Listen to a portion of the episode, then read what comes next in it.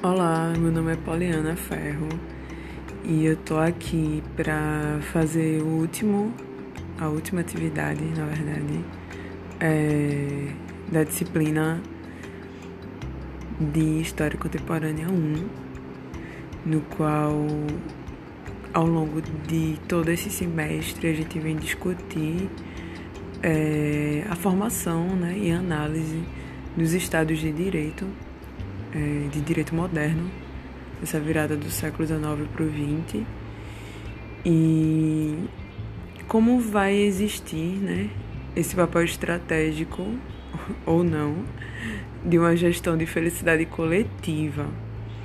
É, e aí o que acontece, né?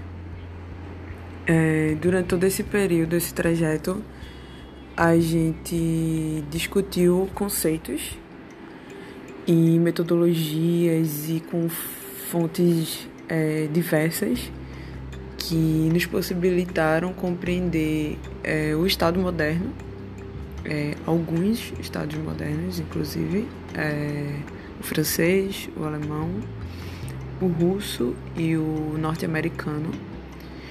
E no fim também passamos a compreender que esse molde não está só com eles, mas é, identificamos até situações de, enfim, de falhas do Estado moderno de direito no Brasil e entre outros. É, a gente discute também a modernidade, é, esse conceito iluminista, né, de, de que o Estado está aí para prover é, um, um progresso, uma felicidade pelo progresso coletivo. E daí é que tá também a problemática, né? O fio condutor também da, da nossa disciplina aqui.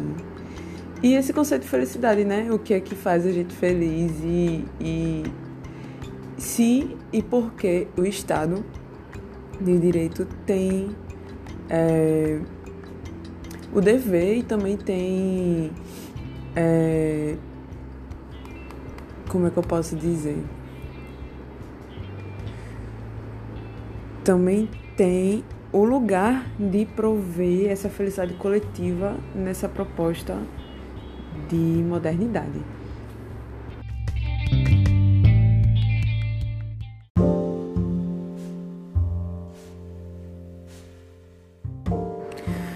O fato é que vale ressaltar que a gente está em quarentena, né? A gente ainda está em pandemia, então nossa aula foi em formato síncrono, né, virtual, e também assíncrono, no qual é, foi possível um EAD que eu não imaginava, é, com tanta complexidade. É, talvez uma pessoa, né, ou algumas pessoas que ainda vá cursar a disciplina possam ouvir esse podcast além de você, professora. e aí eu gostaria de de dar esse conselho para o futuro e que talvez possa ser agora um presente, mas dizer que é uma imersão, né? A disciplina é, traz muitas complexidades, é, nos dá gatilhos, com certeza, porque é possível identificar essas falhas e essas estratégias hegemônicas do, de estados nação, estados modernos, modernos, né? E que a gente está vivendo, né? A gente consegue sim enxergar é, as falhas, os, os estratégias de racismo, de exclusão, de, de repressão, de caos, de opressão, enfim. É difícil, mas é necessário e como historiadores e também a proposta da disciplina, conscientemente, acredito, com certeza, foi é, nas atividades trazer é, essa discussão historiográfica, né, histórica, para a atualidade. Então, a maioria das nossas atividades é, linkou com a nossa realidade, com acontecimentos históricos atuais e que, e que estamos inseridos socialmente, economicamente, culturalmente, politicamente.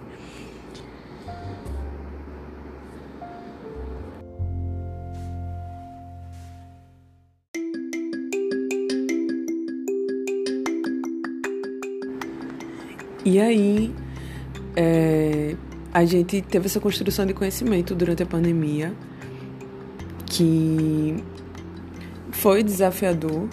Então, é, são assuntos complexos, são textos necessários, são videoaulas necessárias, são atividades mais necessárias ainda para a nossa formação como futuros historiadores e professores. Então, é, particularmente tive desafios em relação à saúde, é, ao tempo, né?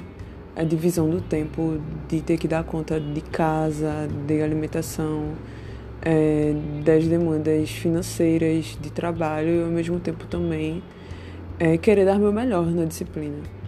É, vale ressaltar isso que é uma disciplina que eu não queria fazer por fazer, na verdade nenhuma, mas é, eu me recusei, me recusei, estou aqui até o último dia buscando dar o meu melhor e, e o máximo de compreensão e aprofundamento é, em temas extremamente necessários que nos cobre, nos pede a reflexão, é, o pensamento crítico e pensamentos de estratégias para acionar né, esse, essa agonia em um relativo, relativo não, né? Um, um certo ódio que, que instaura junto com a tristeza, mas ao mesmo tempo também, como a professora bem disse, somos é, incansáveis, né? Então estamos aqui.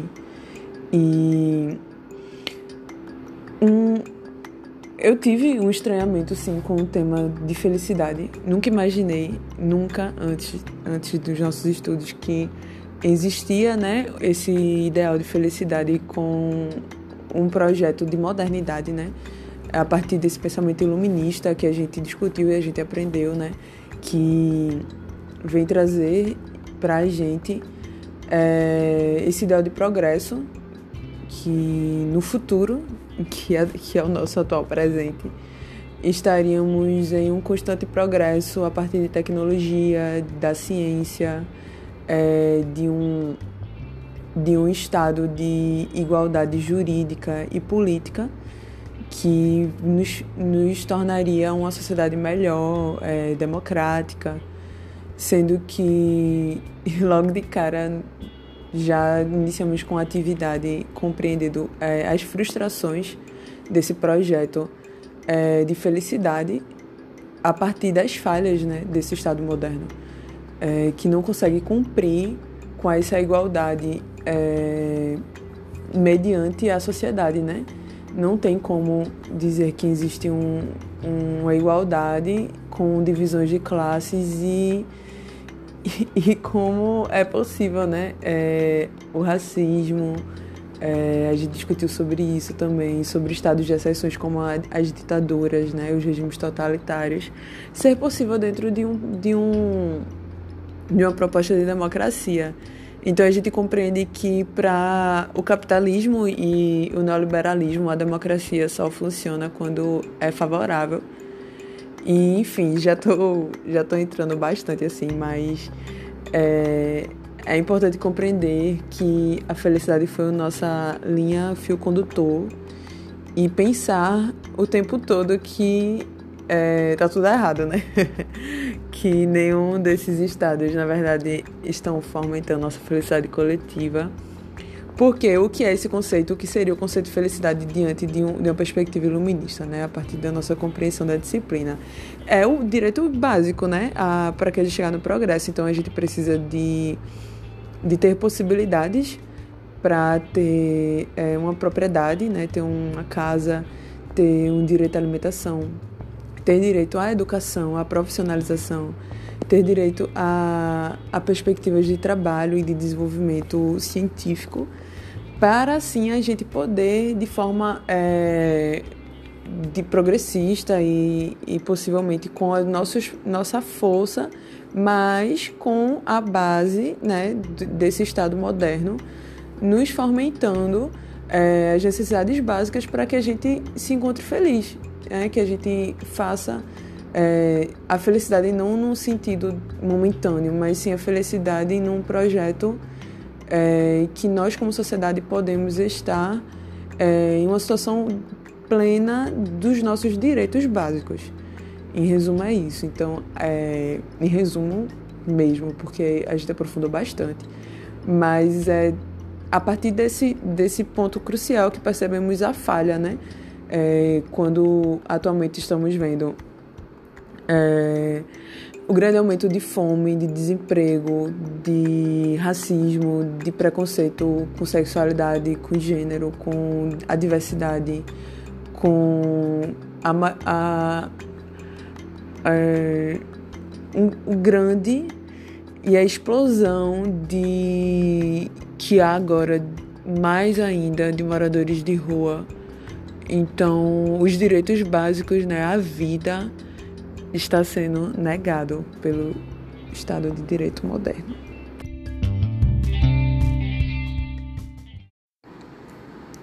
Então, é, prosseguindo sobre os materiais que a gente discutiu, né, e as atividades, é, a gente construiu conhecimento, né, inicialmente a gente refletiu, é, a gente se deparou com vários autores é, que me questionar né, esse conceito de felicidade, como Eduardo Gianetti, é, sobre se a civilização moderna né, tem promovido ou dificultando essa felicidade. É, e a partir daí a gente teve atividades né, discutindo campanhas né, de propaganda atuais que traz né, o, o consumismo para esse lugar de felicidade que coincide e, e está com, completamente conectado com esse projeto neoliberal que a gente vai discutir também, né, com, com a força do neoliberalismo proveniente do Estado-nação dos Estados Unidos. É, a gente discute também sobre essa diferença, né, e a definição de, de Estado moderno e modernidade, como eu também já conversei aqui, é, como essa felicidade vai resultar em desconfiança é, no Estado moderno por não conseguir cumprir né, com essa sociedade, essa organização né, de, de igualdade que vai ser posta né, pelo conceito da modernidade. Então, essa lógica de confiança vai ser quebrada né, com, a partir desse sistema de um mérito que, que começa a demonstrar a falha do Estado é, e contradições também. De atividade também a gente veio discutir é, as problemáticas, né, quando a gente não perde essa confiança no sistema. Então, é, a gente está discutindo um período de, do século passado, mas que se reverbera no atual. É, discutimos sobre é, o Estado moderno da França. A gente tipo passou por várias constituições sobre as várias instabilidades e crise do, do Estado moderno francês e que retornou para um, uma república e depois para não, na verdade tiveram três repúblicas.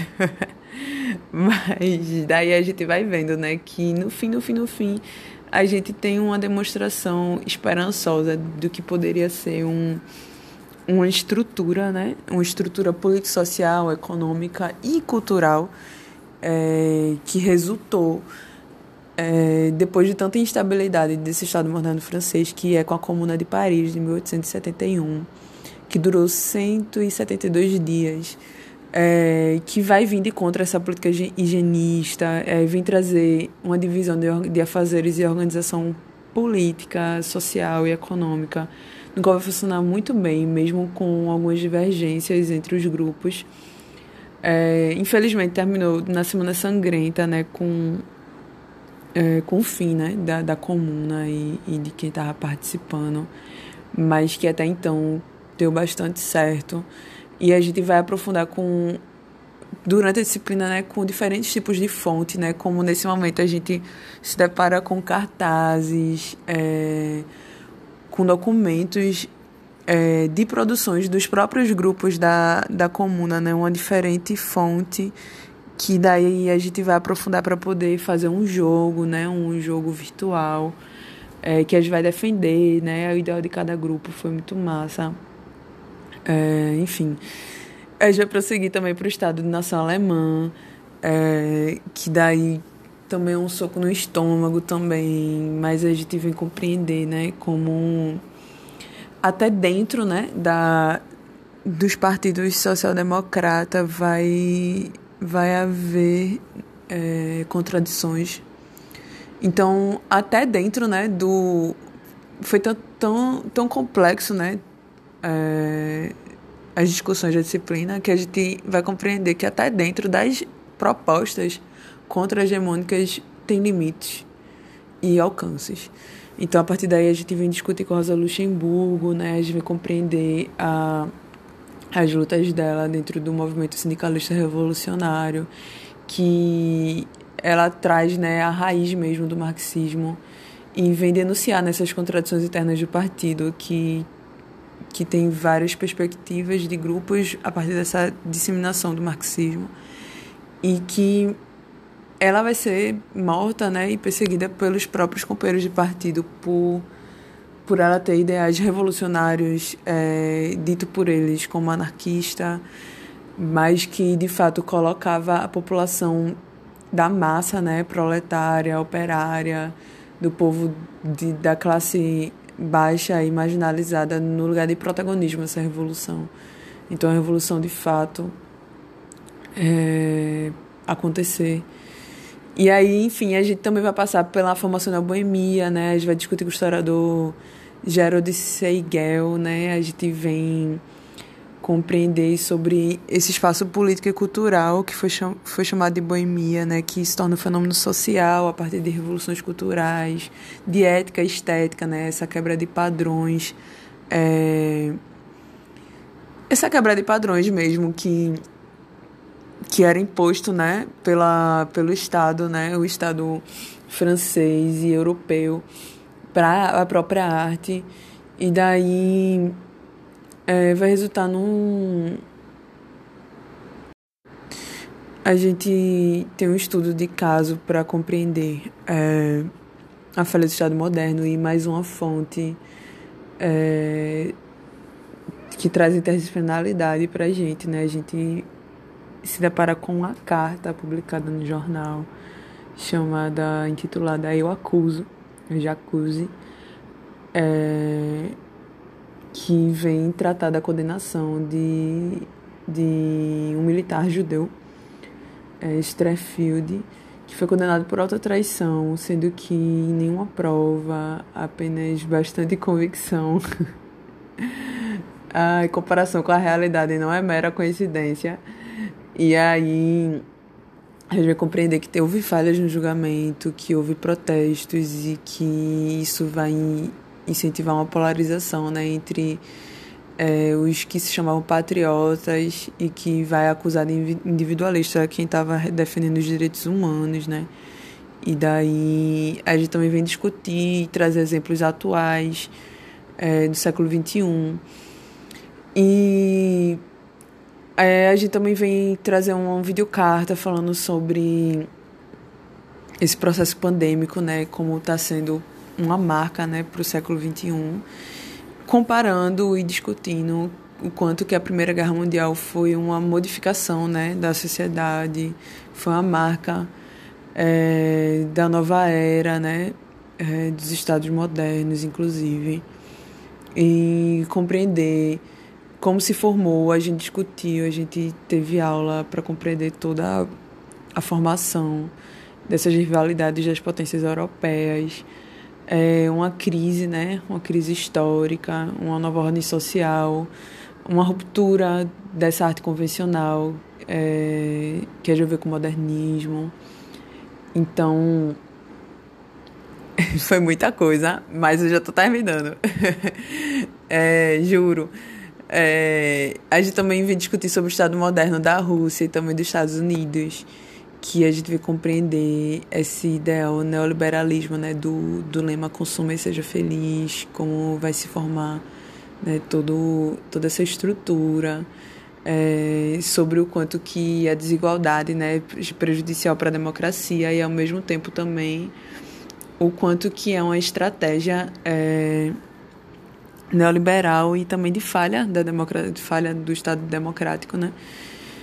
Da proposta democrática, né?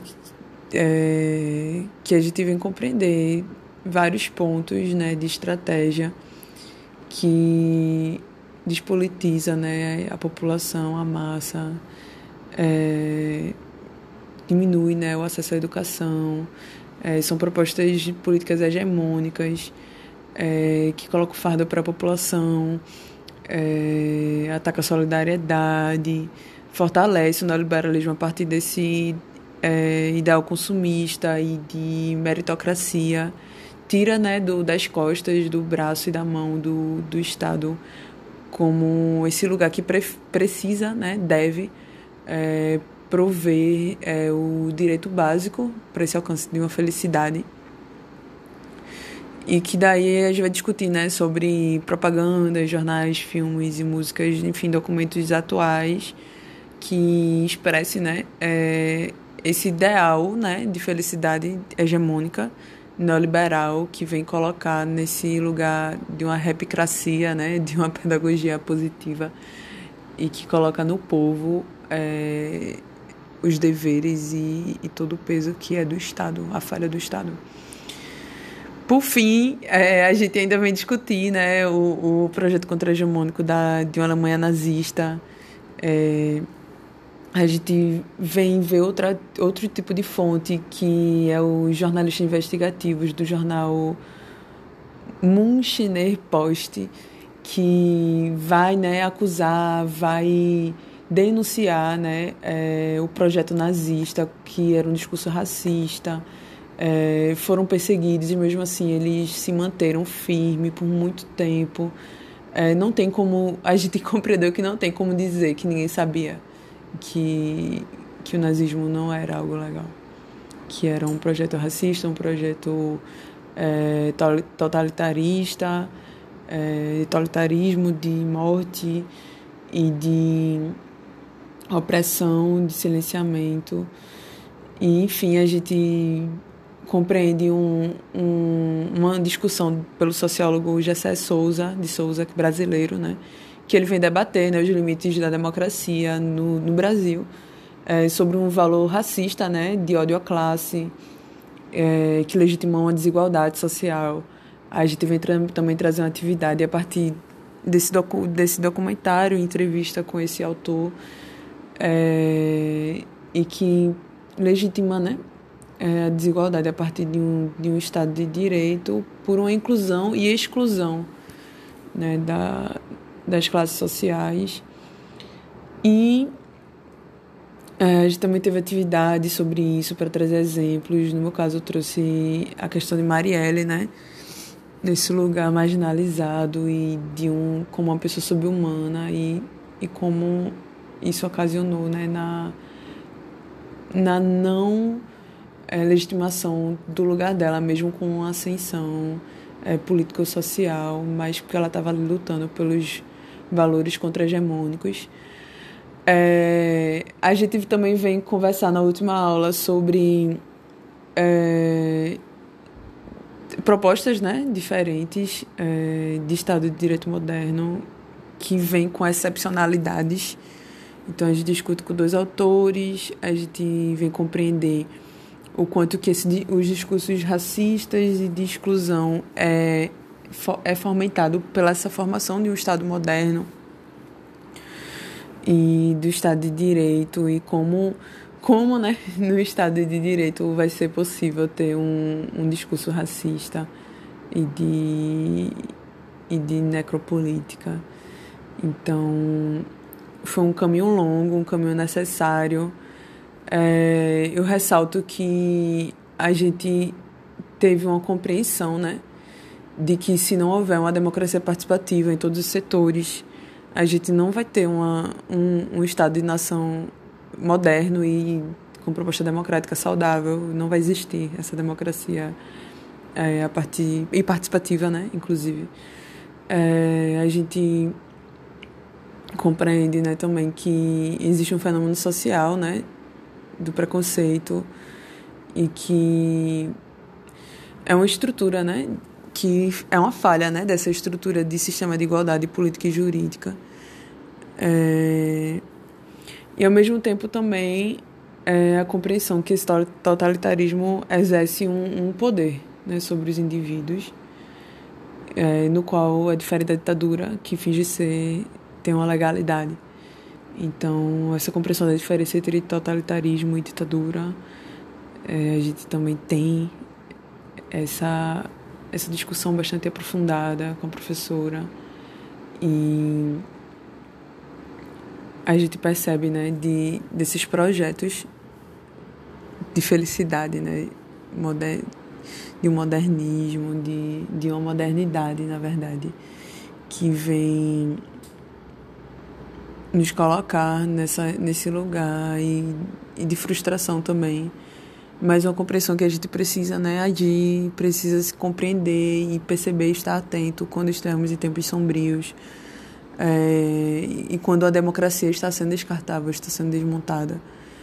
É, e, por fim, também vale ressaltar né, e, e linkar com a diversidade de materiais que a gente teve, como HQs, como os Maus, né, que vem trazer a Alemanha nazista, é, para compreender um terror né, de perseguição, a gente vem ter fonte jornalística, a gente vem ter, vai aprofundar numa historiografia, para além das questões econômicas e políticas, mas dentro, adentrar de uma complexidade social, é, uma perspectiva de quem estava inserido, né? E vai a partir daí ter multiplicidade de tema, interdisciplinaridade, uma compreensão de um contexto muito mais aprofundada e sensível do tema, assim, é extremamente necessário e que para minhas propostas metodológicas como professora é, e como historiadora também foi crucial compreender que é possível pensar e trazer a historiografia a partir de possíveis microhistórias, possíveis diferentes fontes históricas, que assim a gente é, tem a possibilidade de acrescentar, visibilizar, é, discutir, compreender é, e tratar de uma historiografia a partir de uma crítica também a partir de um, de um posicionamento é, do que de quem estava né, no, no, a favor de, da, de uma política hegemônica, quem estava contra essa hegemonia e quem estava é, no meio desse trâmito. Então, foi possível e é possível compreender a história a partir de diferentes lugares políticos, sociais e econômicos para discutir mais complexidade, para trazer uma historiografia interdisciplinar, aprofundada. E que é possível sim compreender esses temas é, de Estado moderno, que é necessário ter reajustes do poder, de quem está, poder, está no estar no poder, dessa engrenagem, é, acusar, direcionar, apontar essas falhas é, recusar essa meritocracia de uma felicidade individualista, é, fugir, né, que foge, foge desse ideal de uma modernidade iluminista do progresso, infelizmente. É, não está tendo progresso, mas é, também podermos ter ferramentas e compreensão de um sistema que está defasado e perceber e produzir projetos contra-hegemônicos que nos dá ferramentas como professores de histórias e historiadores de dialogar, né, trazer um, um pensamento crítico, uma reflexão sobre esse dever de, de entre aspas, felicidade que o Estado moderno deveria nos proporcionar o básico. É, e que é possível trazer as metodologias presentes na disciplina e as discussões presentes na disciplina de diferentes perspectivas para além do convencional de, de uma única história. É, é possível a gente se apropriar disso para para nossa para trazer em sala de aula Então, é, a gente tratou de interdisciplinaridade, de pluralidade, desculpa, e, e é possível sim a gente trazer uma reflexão né, sobre uh, o que está em jogo né, desse Estado moderno de direito e até onde a democracia vai, até onde os nossos direitos de igualdade jurídica e política vai, até onde podemos estar participando e inseridos nessa construção de felicidade coletiva, onde está a nossa voz e se estamos tendo voz.